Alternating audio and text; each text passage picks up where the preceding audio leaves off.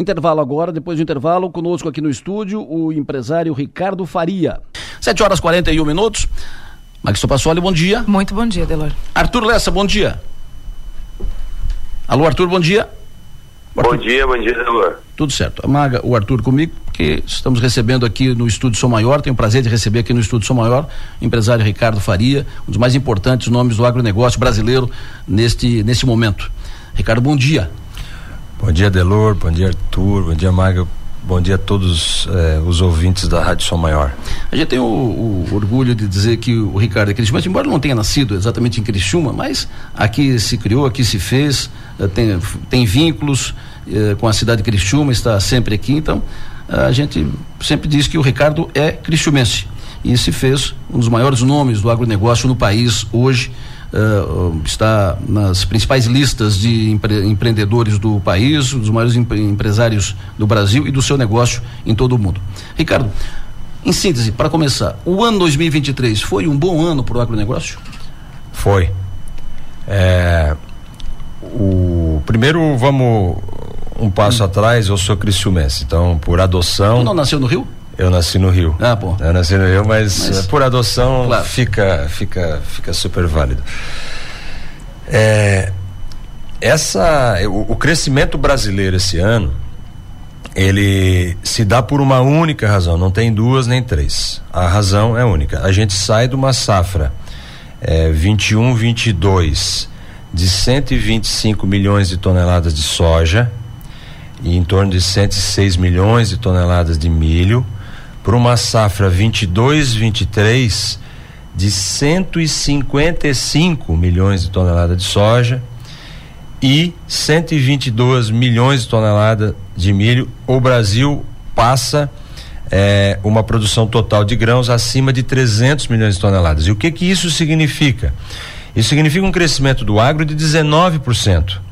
E aí uma alta do P I B de dois vírgula cinco por cento. Como o agro eh, representa vinte e sete por cento da economia brasileira, uma alta de dezenove por cento, isso significa uma, um crescimento, né? A, a despeito de outros setores, como a indústria, por exemplo, que decresceu, o varejo, eh, em especial por uma alta relevante de juros e uma perda eh, significativa do poder de renda É, do, do, do consumidor, da população brasileira, decresceu, né? Então o agro vem, é, ocupa esse espaço, né? E o Brasil é, tem esse crescimento de dois vírgula cinco por cento por conta única e exclusivamente do agronegócio. Por que que o ano foi bom para o agro e o ano foi ruim para a maior parte dos, do, dos setores da economia? Então, o Brasil tem uma... É, característica natural, no fim do dia, né? O, o que que é importante entender? O que que o que que a gente tem aqui? A gente tem ah, o substrato, né? Que é a terra, né? Mas isso qualquer um tem. Mas a gente tem água em abundância, os regimes hídricos aqui no Brasil são super É, confiáveis, não é que não dá problema, a gente está com um problema gravíssimo, a gente pode até discorrer isso mais tarde no Mato Grosso nesse momento, né? Hum. Os preços das commodities hoje é, vêm sofrendo é, uma alta importante por conta de uma seca é, muito forte, né? é, no, no estado do Mato Grosso, que é o principal produtor é, de grãos é, do Brasil. Mas a gente cria um ecossistema de inovação, de produtividade, de eficiência, eh, de canais de exportação em cima do, do, do negócio, do agronegócio. Imagina que há dez anos o Brasil não produzia cem milhões de toneladas. Hum. Isso aí eh, são bilhões e bilhões de dólares, né, a mais. Na... Só o superávit, ou seja, a diferença daquilo que a gente exporta para aquilo que a gente importa no agronegócio esse ano, o superávit, vai ser mais de cem bilhões de dólares. Então, todo o superávit brasileiro, ele se dá por conta do agronegócio, porque foi criado um ecossistema um, um, um, de empreendedorismo, de inovação, é, de capacidade de escoamento, de capacidade tecnológica, através de pô, várias empresas. Hoje a gente... É, vai, é, é, inclusive aqui, Criciúma vindo de encontro a isso aí, né? Eu acho que tarde, inclusive, acho que tarde, porque terra não tem aqui. Imagina, imagina um, vou dar um número simples para vocês. Toda a região aqui, Criciúma, Forquilinha, Nova Veneza, planta em torno de nove mil hectares. A Insolo, nossa companhia, planta duzentos e trinta mil hectares. Então aqui não tem terra, mas tem, pô, juventude, capacidade empreendedora, né? Então, é muito... Quem ficar fora é, desse segmento tão pujante da economia vai ficar fora é, do todo o crescimento, desenvolvimento e, em especial, geração de renda. Maga? Bom dia, Ricardo. É, quando você menciona esse, essa super diferença que tem entre a produção da sua companhia e a da nossa região aqui, eu te pergunto o seguinte, a, a tecnologia que nós temos aqui consegue suprir de alguma forma essa diferença? Não. Não. É, para tu ter tecnologia, é, tu precisa de três coisas. É, eu vou começar pelas menos importantes. Capital. Não é porque capital, se as outras duas coisas acontecer, o capital vem. É, academia e juventude empreendedora. Tá? Sem esses três pontos não existe formação de ecossistema tecnológico. Né? Então tem que ter a junção de capital, porque é caro, é, é, é, vamos dizer que noventa por cento dos projetos não dão certos. noventa por cento dos projetos tecnológicos ou noventa e cinco por cento dos projetos tecnológicos não dão certo. Por quê? Não, porque é natural, porque a inovação é assim, né? Tu vai testando vários vetores, várias possibilidades, vários algoritmos, né? Uns uh, vão de encontro, né? a, a, a realidade e, e, e vão se aperfeiçoando a modo de virar algo viável economicamente, outros não dão, né? E é natural e é, e é por aí mesmo, né? Agora precisa desses três é, é, é, vetores estarem alinhados é, em forma de um tripé para parar em pé, né? Então, tu precisa, vamos lá, juventude empreendedora, né? Que, pô, tem ambição, apoio da academia para criar o ecossistema, né? Um centro tecnológico, uh, uma incubadora de, eh, de empresas, e isso vai atrair o capital. Né? Vai atrair grandes empresas a fim de, pô, deixa eu investir nesse negócio que isso aqui pode virar um negócio grande. Pode virar um negócio, por exemplo, um algoritmo de prever é, aonde que vai iniciar a chuva, onde é que vai finalizar a chuva. Isso aí vale uma bilhões de dólares. Um algoritmo que vai, poxa, é, é, digitalizar e ajudar a máquina a, a interpretar o que, que é a melhor é, maneira dela rodar, qual a velocidade, ou seja, vai ter uma economia de combustível... É, ah, vai detectar uma pedra ali, não vai, não vai quebrar. Uma digitalização, por exemplo, do, de, uma, de uma fazenda, né? Então, eu acho que a região aqui, pelo tipo de base educacional que tem, ela tem sim a capacidade é, de se tornar um centro tecnológico. Não é amanhã. Não é amanhã. Arthur Lessa. É, eu... Tenho visto bastante é, inovações na área de tecnologia para o agronegócio. A Procede de Criciúma é um, é um bom exemplo disso. E, e eu gostaria de ouvir do, do Ricardo é, como é que ele vê a questão de tecnologia e inovações sendo aplicado no, no agronegócio, não só por grandes empresas, como as empresas que ele, que ele administra, que ele tem, mas também sabendo que o agronegócio é muito ramificado, tem muita, muita agricultura familiar ainda, e, e há um, um, não sei se a gente pode chamar de preconceito, ou se é um padrão que, que a gente tem na nossa mente, e que a, a área rural não é tão ligada à tecnologia quanto a área urbana. É, como é que ele vê nessas camadas mais, mais de ponta da agricultura a tecnologia sendo aplicada? Não, hoje, Arthur, é o contrário. É, o agronegócio é quem é, é o maior consumidor de tecnologia no Brasil, é, mas de longe. Ah, de fato, se tem aquela é, visão, né, de que o agricultor ele ele está lá com aquela pá e com aquela enxada, né? Então, fica, né, aquela velha imagem do colono, né, com uma pá e com uma enxada. É, não que a pá e a enxada não dignifiquem o homem, né? Isso aí, pô, eu acho que podia até ter uma, uma, uma aula, né, no, no, no colégio, né, é, é, de pá e de enxada, né? Porque isso aí não faz mal para ninguém.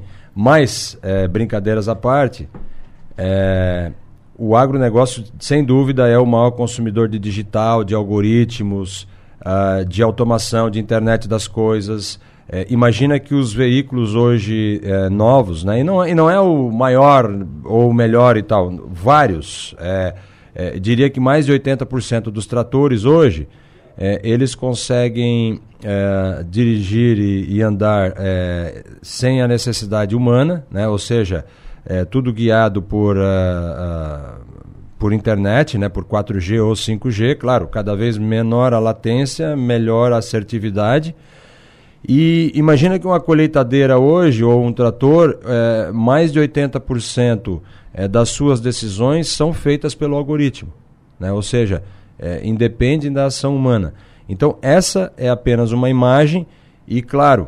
É, as uh, regiões que estão mais inseridas, né? E aí depois eu vou dar um dado social, é, é, o Mato Grosso, que há dez, quinze, vinte anos, é, ele tinha uma linha de desenvolvimento social e P I B per capita é, muito abaixo do Sudeste, é, esse ano ele iguala o Sudeste, ele fica levemente é, atrás do Sul.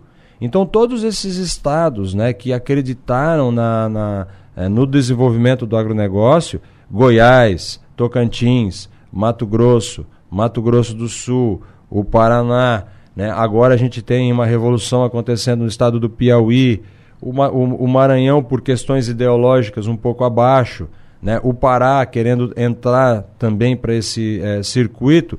Esses estados, eles tiveram... É, crescimento de P I B chinês e desenvolvimento social e econômico asiático. Então, o que, que o sul do Brasil precisa estar antenado?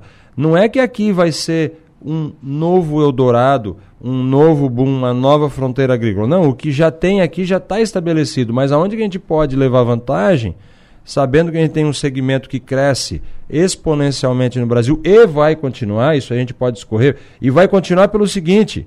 É, há, há dez anos, milho e soja eram produtos feitos para a galinha comer. E hoje, milho e soja são atores fundamentais e importantes da transição energética. É, imagina que os Estados Unidos, só no etanol de milho, consome uma safra brasileira inteira. E imagina que se os Estados Unidos quiser mudar a sua matriz energética dos seus jatos comerciais... É, para o que a gente chama de S A Fs, né, que são os Sustainable eh, Airplanes eh, Fuels, os, os, os, os, ah, eh, os ah, combustíveis de aviação sustentáveis, a gente precisa de uma safra de soja inteira brasileira só para fazer a transição energética de cinquenta por cento dos jatos americanos. Então eu vejo que tem um caminho muito grande, É, muito longo e muito próspero é, para o agronegócio brasileiro, e aí como cada região, cada comunidade quer se inserir nesse crescimento. Segue, Arthur. Ô, Ricardo, tem mais uma, uma questão é, desse último gancho que tu, que tu deixou, que a gente fala muito, e ouve falar muito dos carros elétricos como a, a próxima realidade dos carros. Aí tu traz essa informação dos biocombustíveis, que são combustíveis renováveis, e tem uma linha de raciocínio que defende que eles são mais sustentáveis, ecologicamente falando, e até sustentáveis de... Uh, é mais fácil de criar o, o combustível, e eles podem ser financeiramente mais interessantes que os próprios carros elétricos. Tu acha que pode, que pode é, essa nova tecnologia de, de plantar combustível superar o carro elétrico? Ah, isso aí, se, se for analisar ah, no macro, né, na, no, no mainstream, assim, o que que, ah, quais são os volumes de eh, utilização de energia é, dos biocombustíveis em relação aos carro ele- os carros elétricos, mas é muito maior a quantidade de biocombustível é, do que carro elétrico. Então vamos lá. Primeira coisa, cada um tem que trabalhar e puxar a brasa para o seu assado. Tá? Então, essa questão de carro elétrico é coisa de asiático.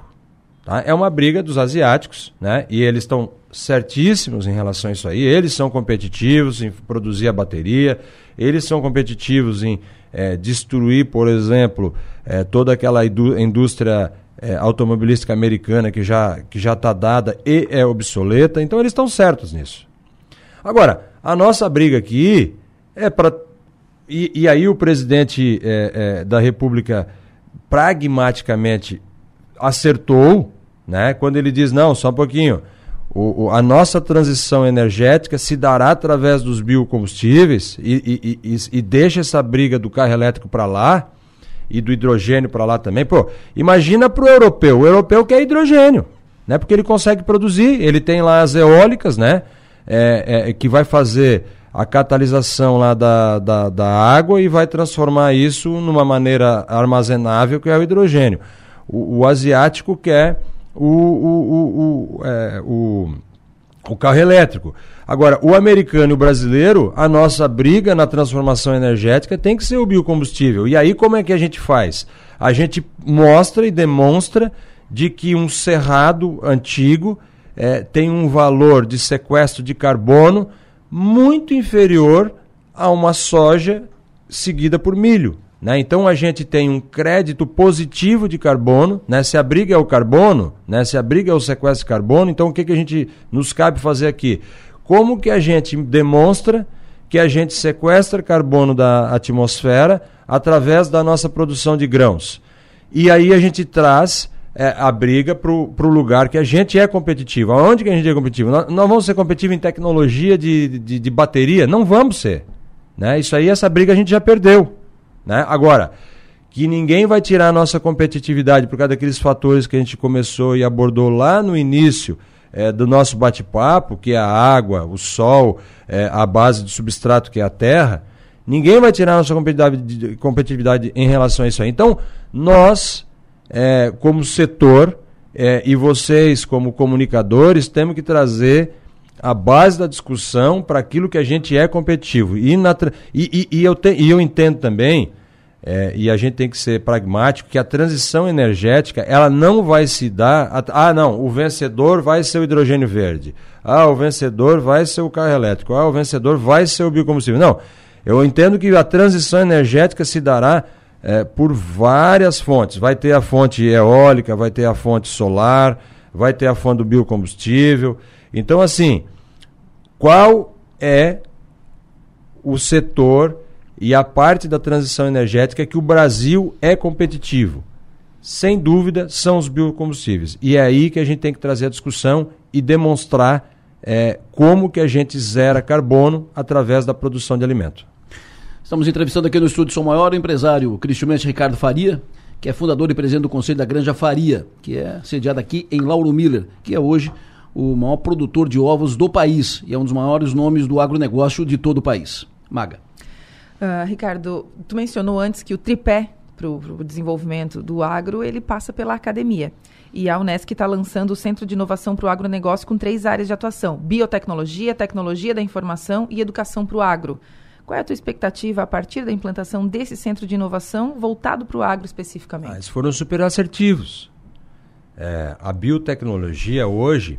É, é o que vai fazer a transição é, do que do agrotóxico, né? Ou do defensivo agrícola, né? Eu não gosto de usar essa palavra agrotóxico porque é meio que uma pecha, né? Porque não tem nada de tóxico naquilo ali, mas o defensivo agrícola químico se dará a, a transformação dele é, pela biotecnologia, pelos bioinsumos, ou seja, através de encontrar insumos É, perdão, vírus, bactérias, é, que são agentes é, de combate a fungos ou a insetos na própria natureza e conseguir multiplicá-los de uma maneira é, adequada. Então, internet das coisas, né, que, que, que é uma outra proposta, né, que, a, que, a, que a academia aqui está trazendo, também é fundamental. A digitalização, o machine learning, né? Então tem vários, eu acho que tá, o propósito é, e a diretriz, a estratégia é, do que a academia aqui, do que a, do que a Unesc está fazendo através da reitora, é interessante e eu acho que está no caminho certo. Agora, resta, né, botar a capacidade de execução em cima disso aí e, de fato, isso aí virar é, um hub e um ecossistema é, que possa ajudar e contribuir é, no agronegócio brasileiro. Às dezoito e trinta, inclusive, dezoito horas e trinta minutos, o Ricardo estará hoje na Unesc, uma palestra no Auditório Rui Uzi, uh, para, para os acadêmicos e tal, vai ser o primeiro Desenvolve Agro. Ricardo, o dois mil e vinte e três está indo para o fim. Como é que tu projeta o dois mil e vinte e quatro, considerando essa leitura que tu fez de dois mil e vinte e três, positivo para o agro, uh, para o agro, uh, para o ruim para vários setores da, da economia? O que, que tu imagina dois mil e vinte e quatro? Não, não vai ter, nós não vamos sair, nós saímos de cento e vinte e cinco para cento e cinquenta e cinco, nós não vamos sair de cento e cinquenta e cinco para cento e oitenta. Hum. É, então, assim, eu acho que para é, ter uh, um crescimento ano que vem, os outros setores vão ter que ajudar um pouco. Não é que o agro vai cair, não. O agro vai continuar, né? A, a mira do agro para o ano que vem são cento e sessenta... Eram cento e sessenta e sete, agora com essa seca no Mato Grosso, cento e sessenta milhões de toneladas de soja, mais ou menos repetindo o milho. É, preços melhores, né? É, os preços a gente imaginava que ia ter uma queda, não teve. A, a safra americana não foi grandes coisas, ou seja, a nossa relação de troca que continua... continua boa a despeito daquilo que a gente imaginava. É, aí é queda de juros, né? O Brasil ah, tem hoje uma taxa de juros ah, das mais altas, né? E a razão é simples, né? É aquilo que a gente vem debatendo há, há sei lá, trinta anos, desde que eu me entendo por gente, é, o fiscal é um problema, né? A gente já resolveu a questão da democracia, a transição democrática foi muito importante, né? E, e, e, e através de eleições é, é, livres. É, depois a gente resolveu o problema da inflação, né? Imagina que a gente tem um país vizinho aqui hoje que tem duzentos por cento de inflação, né? Então a gente hoje tem uma inflação ancorada, né? Com ba- a, a, a população confia na nossa moeda, mas a gente tem um problema gravíssimo que é o problema do fiscal, né? Um governo, os, go- os governos, né? Não é um governo que insiste, né?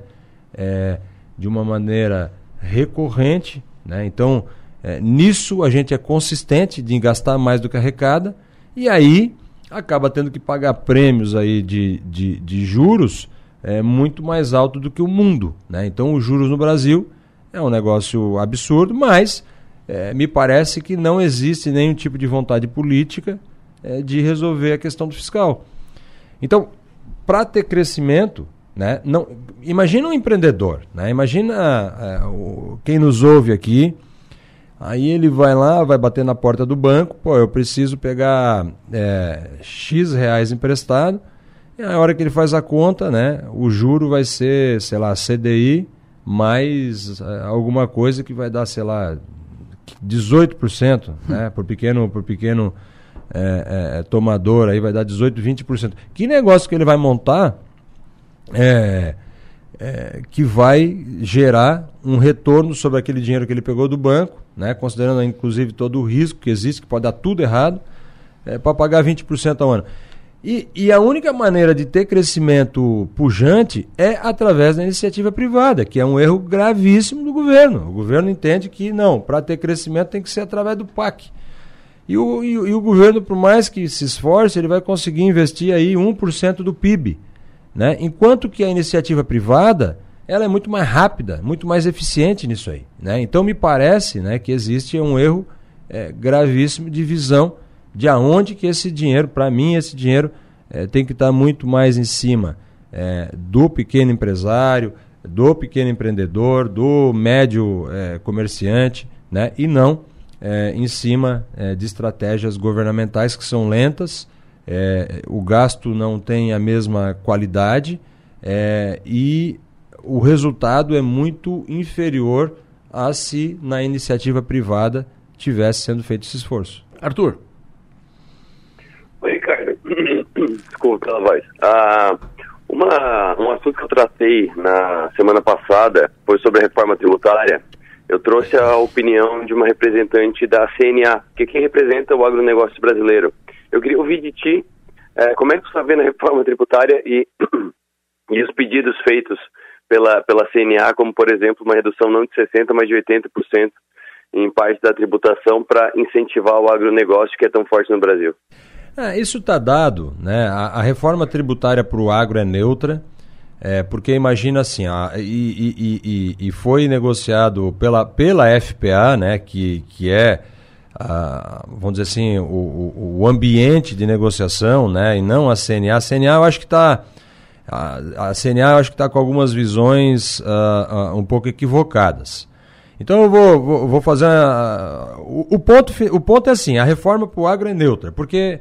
É, tu tem um crédito de cem por cento, mas tu tem uma base re, é, redutora no pagamento é, de sessenta por cento, ou seja, tu vai pagar em cima de quarenta por cento, mas tu tem um crédito de cem por cento, ou seja, tu não vai, é, vai continuar sendo mais, muito parecido daquilo que a gente tem hoje e em relação à exportação não tem I V A, né? Então imagina que é, mais de cinquenta por cento das vendas da, da, do agro é, é exportação, tá? Então sinceramente, sem barulho para cá, sem barulho para lá, é, para o agronegócio a reforma é neutra. Mas eu acho é, que essa última mexida do Senado é, traz uh, muito prejuízo, em especial é, para os estados produtores, né? Porque foi criado mais uma série de exceções.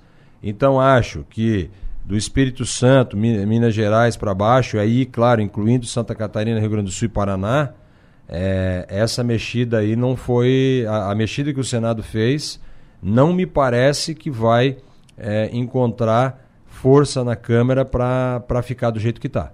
Ou seja, mais embrólio, mais discussão e muito pouca coisa acontecendo. Maga? O Brasil é um dos principais exportadores de grãos do mundo, né? A gente produz muita coisa aqui. Como é que tu enxerga o modo como, como isso pode afetar a, nos próximos cinco ou dez anos a relação do Brasil com os principais países do mundo? Então, é, essa baderna geopolítica que aconteceu a partir da, da guerra da Ucrânia, o Brasil foi um grande ganhador. Tá? Isso aí, e, e parte desse crescimento que a gente vem tendo hoje é por conta dessa baderna geopolítica. Imagina que os preços de commodity aumentaram. Toda vez que vocês ouvem que o preço da commodity aumentou, que o preço do petróleo aumentou, por mais que a gente sofra um pouco, mas é pouco. O ganho é muito maior, porque a nossa relação de troca fica muito mais favorável. Ou seja, vai gerar, por incrível que pareça, mais crescimento, é, menos inflação. Por que que menos inflação? Porque quando a gente exporta mais, a gente vai atrair mais dólares. E aí a nossa moeda tende a ficar valorizada, o que gera menos inflação. Então, essa bagunça geopolítica que aconteceu foi muito bom é, para o Brasil como um player confiável, em tese neutro, né, em todas essas discussões, sem maiores riscos, né? Não tem nenhum risco do Paraguai é, querer invadir o Brasil ou vice-versa, é, ou a Argentina pô, querer, né, é, tirando no futebol aí que eles estão muito acima, mas no mais, eu acho que a gente está indo no... num caminho melhor que o deles. É, então, assim, para o Brasil, essa, para o México, olha o que aconteceu no México, né? O México teve um crescimento muito importante é, a partir dessa é, bagunça geopolítica é, que houve, em especial... A Europa ficou muito cara, né? A Europa, por, por conta da restrição energética, ficou caríssimo, é muito caro produzir na, na, na Europa hoje. Então, o Brasil é um ganhador disso. E aí, claro... É, todo esse volume de exportação se dá através da fonte Brasil e capital vindo para cá é, por conta disso, por conta de entender, do mundo entender que aqui é um lugar ainda calmo para fazer negócio. Esse crescimento, então, de acima da, da média, esse crescimento importante que nós tivemos nesse ano dois mil e vinte e três do agro, é, desdobramento resultado da guerra na Ucrânia e que dois mil e vinte e quatro o crescimento volta à normalidade, é isso? Ah, ajudou, imagina... Um segmento crescer dezenove por cento. Pois né? é. É, é. É claro que foi volume e preço. Né? Os, dois, os dois contribuíram. Né? A, a, o superávit da balança a, comercial brasileira estava é, acumulado, aí, acho que até setembro, aí, em setenta e cinco bilhões de reais. Né? E isso aí ajuda muito a ancorar a moeda e, em ancorando a moeda, a inflação fica... Né, sob, imagina que nós vamos ter... é, índices inflacionários melhor que da, menores do que da Inglaterra. Sim. Né? Então, isso é um, é um, é, faz parte de todo esse saldo de balança comercial que a gente vem tendo. Ricardo, uma, uma curiosidade, a gente te conheceu aqui começando com os teus negócios, com lavanderia, depois tu foi para o agronegócio, para a avicultura, uh, montou, uh, pro, montou uh, avícolas, montou granjas, uh, e depois foi primeiro para aves e depois migrou para o ovo. Onde é que te deu o clique? De, é por aqui que eu vou. E te consolidou como o maior produtor de ovos do país. Qual, qual foi o momento que tu disse, não, eu não vou aqui, eu vou é por aqui? Não, é uma ótima pergunta, mas eu, eu, eu sempre é, gostei, e eu tenho como lema de vida, que eu não gosto de comprar briga muito pequena, que não vale a pena, nem muito grande, que eu não vá ganhar. Né? Então, ou seja, é, tu não gosta de, de pegar muita briga. Não, é, é isso. Então, então imagina, né? É, quando, eu, quando eu sou engenheiro agrônomo por formação, é... embora um engenheiro agrônomo de terceiro escalão, né? Porque eu não estou ali na linha de frente e tal. Eu tenho outras, é, é, outros pontos que eu é, outras me, habilidades. Me saio melhor que como engenheiro agrônomo que sou. Então, é, quando eu vendo a, a, a Lavibras lá em dois mil e dezessete, o que, que eu penso? Poxa, deixa eu ir para segmentos que o Brasil é competitivo. E aí eu, pô, o que, que o Brasil é competitivo? É agronegócio. E aí a gente vai para iniciar um crescimento da Granja Faria e a gente faz esse crescimento através de diversas aquisições. A gente já adquiriu é, pelo menos umas quinze granjas Brasil afora e, claro, esses dezesseis milhões é, de ovos por dia que a Granja Faria produz nas suas mais diversas marcas, é, elas se dão através de aquisição, de aquisição de empresas que atende desde o Amazonas até o Rio Grande do Sul. Tá? Aí o clique de vir para é, plantio, é, para vir é, para é, produção de grãos, se dá é, através, de novo, daquilo que a gente é competitivo. Né? O Brasil é competitivo nesse segmento de grãos, aí a gente olha, começa a olhar Mato Grosso, e eu vejo, pô, a janela no Mato Grosso está fechada, os preços das terras é, absurdamente... Imagina que um hectare no Mato Grosso hoje é em torno de cento e cinquenta mil reais. Né? Então, é, a gente começa a olhar outras fronteiras agrícolas. Né? E, e eu vejo também que a janela nessas outras fronteiras agrícolas estão se fechando. Estão se fechando porque, pô, muita gente indo, né? Oferta e procura. A oferta é super finita, ninguém vai reproduzir terra, né? A gente reproduz outras coisas, bens de consumo, tecnologia, isso a gente reproduz, avança, inova. Agora, a terra, a base de terra, ninguém vai aumentar. Então a gente pensa, pô, vamos fazer, mas vamos fazer rápido, né? Porque essa janela também vai se fechar. E a gente vai para uma região ainda é, é, não tão é, explorada é, ou uh, inflacionada como o Mato Grosso, É, e a gente vai para o Piauí, para o Maranhão e para o Tocantins, mas faz isso de uma maneira muito rápida, né? E ainda bem que a gente fez de uma maneira muito rápida. Então a gente sai de zero hectares é, para esse ano um plantio de duzentos e trinta mil hectares, né? E numa, num período de quatro, num, num, num intervalo de quatro anos. É, e ainda bem que a gente fez isso muito rápido, porque se fosse é, nos próximos quatro anos a gente nem de perto ia conseguir É, atingir um, um volume desse, mas de novo, hum. comprando a briga certa, é, pegando um vento de cauda é, e num segmento que o Brasil é extremamente competitivo. Perfeito, ótimo. Arthur, a tua última. Minha última pergunta tem a ver com algo que a gente acompanhou aqui nesse, nesse fim de semana, que, que foi o, o impacto dos ventos aqui na, na nossa região e o grande calor que a gente sofreu aqui. É, a, a estrutura de algumas estruturas que a gente viu aqui me, me lembra muito estrutura de, de, de aviárias, me lembra muito estruturas é, industriais, grandes galpões, é, telhas é, sendo tiradas do telhado e principalmente o calor que também impacta muito. É, Ricardo, tu teve em alguma das tuas unidades algum dano causado pelo tempo ultimamente e, e como é que tu tem acompanhado isso? Porque parece cada vez mais recorrente, é, é uma preocupação já do, do setor agrícola, ah, essas, essa, essa agressividade do tempo na, na estrutura das indústrias? Olha, é, sempre a gente tem que trabalhar com fatos e dados. Porque o, o que que acontece, né? É, por que que essas coisas hoje são tão latentes? Eu vi lá o tsunami meteorológico que aconteceu na Praia do Cardoso. Isso. É, isso aí já deve ter acontecido mil vezes. É, só que não tinha celular para registrar. É, o fato é que a tecnologia de construção de aviário hoje, ela é muito mais eficiente do que foi no passado. Então, se for pegar percentualmente o número de incidentes que acontecem hoje, é, eu, eu, eu me lembro de épocas, na época que, que se utilizava aquelas telhas de barro, né? É, porque eu sou, eu, assim, é, é, eu tenho ah, quarenta e oito anos, mas eu, eu tô na lida há muitos anos, né? Então eu, eu, eu, eu, eu frequento zonas rurais há pelo menos quarenta. E eu me lembro, Arthur, que quando dava um ventinho aí, havia aquelas telhas de barro. E eu já tive aviário de telha de barro. Voava tudo. Voava tudo, cara. Então, a tecnologia, né? Hoje a, os aviários são muito mais baixos. É, a gente utiliza aquelas telhas é, sanduíche, aquelas telhas isotérmicas. Ah, em vez de fazer aviário de três metros e cinquenta, hoje a gente faz aviários de dois metros, ou seja, muito menos suscetíveis a isso.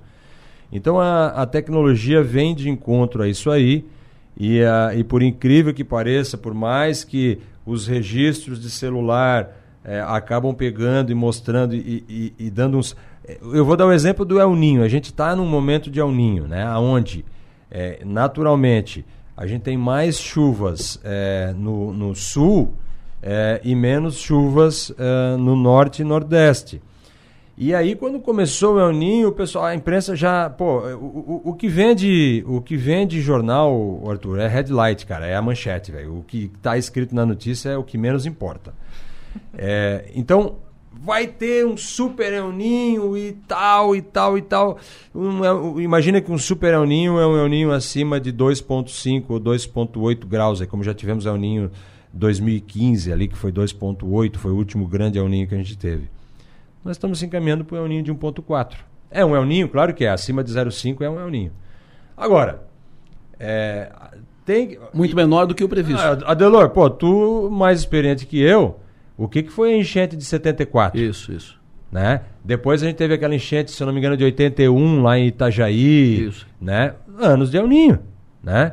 Agora a gente teve uma, uma certa enchente, mas poxa... Comparada àquela enchente de setenta e quatro, comparada à enchente de oitenta e um, isso foi uma chuvinha, né? Sim. É, é claro, é, a gente sente muito por todos os afetados nisso.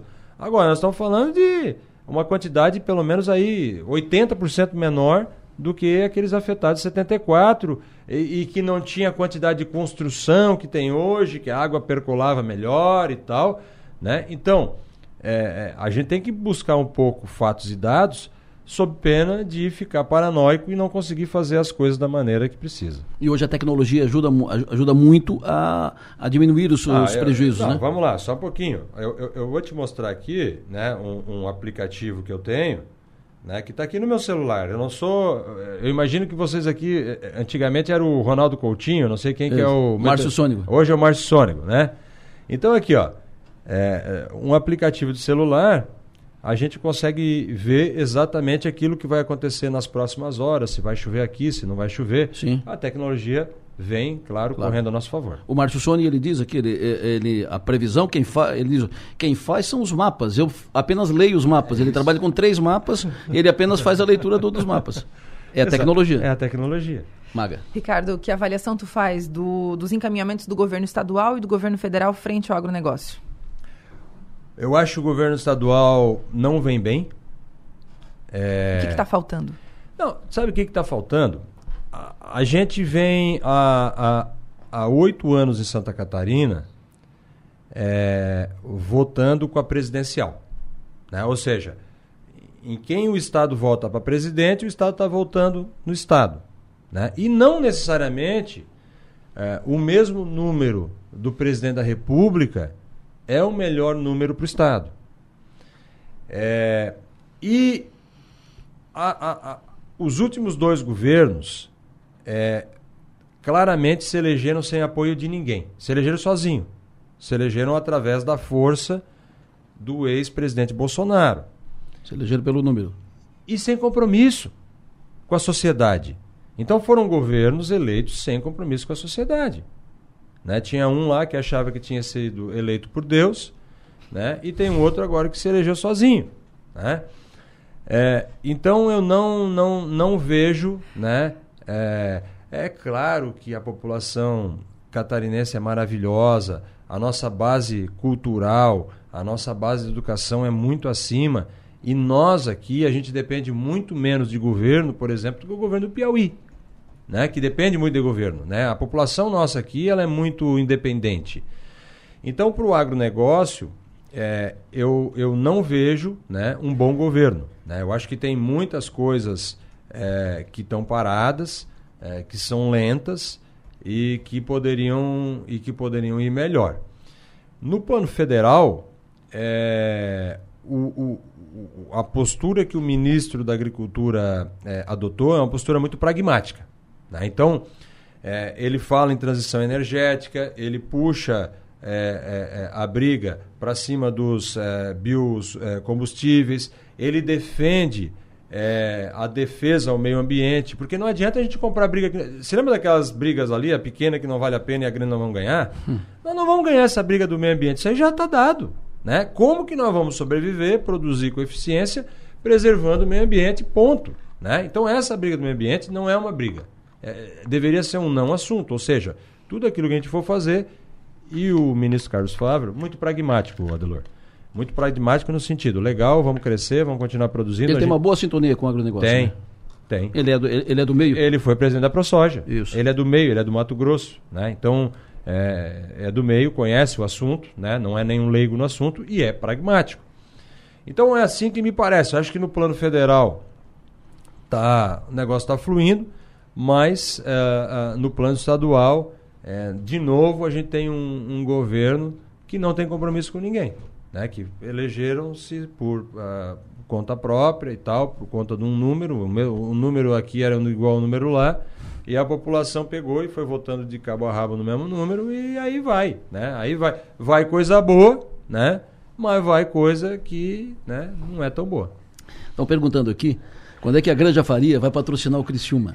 Rapaz, o Criciúma é uma paixão. E é, o Ricardo gosta de futebol, hein? É, ontem, ontem, eu, ontem, ontem eu voltei de cabeça inchada pra cá. Qual é teu time, Ricardo? Eu, eu torço pro Grêmio, é, eu sou gremista e, e, claro, mas tenho a minha paixão local pelo, pelo, pelo Criciúma Esporte Clube. Né? Perdeu pra quem o Grêmio ontem? Putz, não, é uma boa conversa, Maga. É, vamos fazer um... Não te passa, Maga. Ousada ela, né? Vamos manter a calma. Ousada ela. Quando a Granja Faria vai patrocinar o Criciúma? Não, a gente, através da lei do incentivo do esporte, né, é, tanto na pessoa física quanto na granja, a gente patrocina uh, os projetos uh, amadores do Criciúma Esporte Clube. Então o Criciúma sempre contou com a gente é, para patrocínio de projetos é, amadores. Agora, como marca de camisa, isso a gente não vai patrocinar, não faz parte da nossa é, política. Agora, como incentivo ao esporte e todas as categorias de base do Criciúma, o Criciúma sempre pode, sempre pôde e pode continuar contando com a gente. Prazer te receber aqui. Muito obrigado pela tua vinda aqui ao Estúdio Som Maior, privilégio recebê-lo, prazer te receber, esteja sempre em casa. Para quem acompanhou aqui a entrevista com o Ricardo, gostou? Uh, ele estará à noite, depois das dezenove horas, estará na Unesc, lá no Auditório Rui Uzi, onde ele vai falar de tudo isso e muito mais nessa palestra que vai fazer lá no Auditório da, da Unesc. Delor, forte abraço, Maga, um prazer enorme. Meu querido Arthur, é bom te, te escutar, e em especial estar numa cidade que eu gosto tanto e poder contribuir com o processo de evolução. Forte abraço a todos e um excelente dia. Essa aula, Delor, que, né? Foi uma, foi uma aula, aula né? Foi uma aula. Essa aula vai estar disponível no Spotify daqui a pouquinho, lá no Spotify, no programa Adelor Lessa.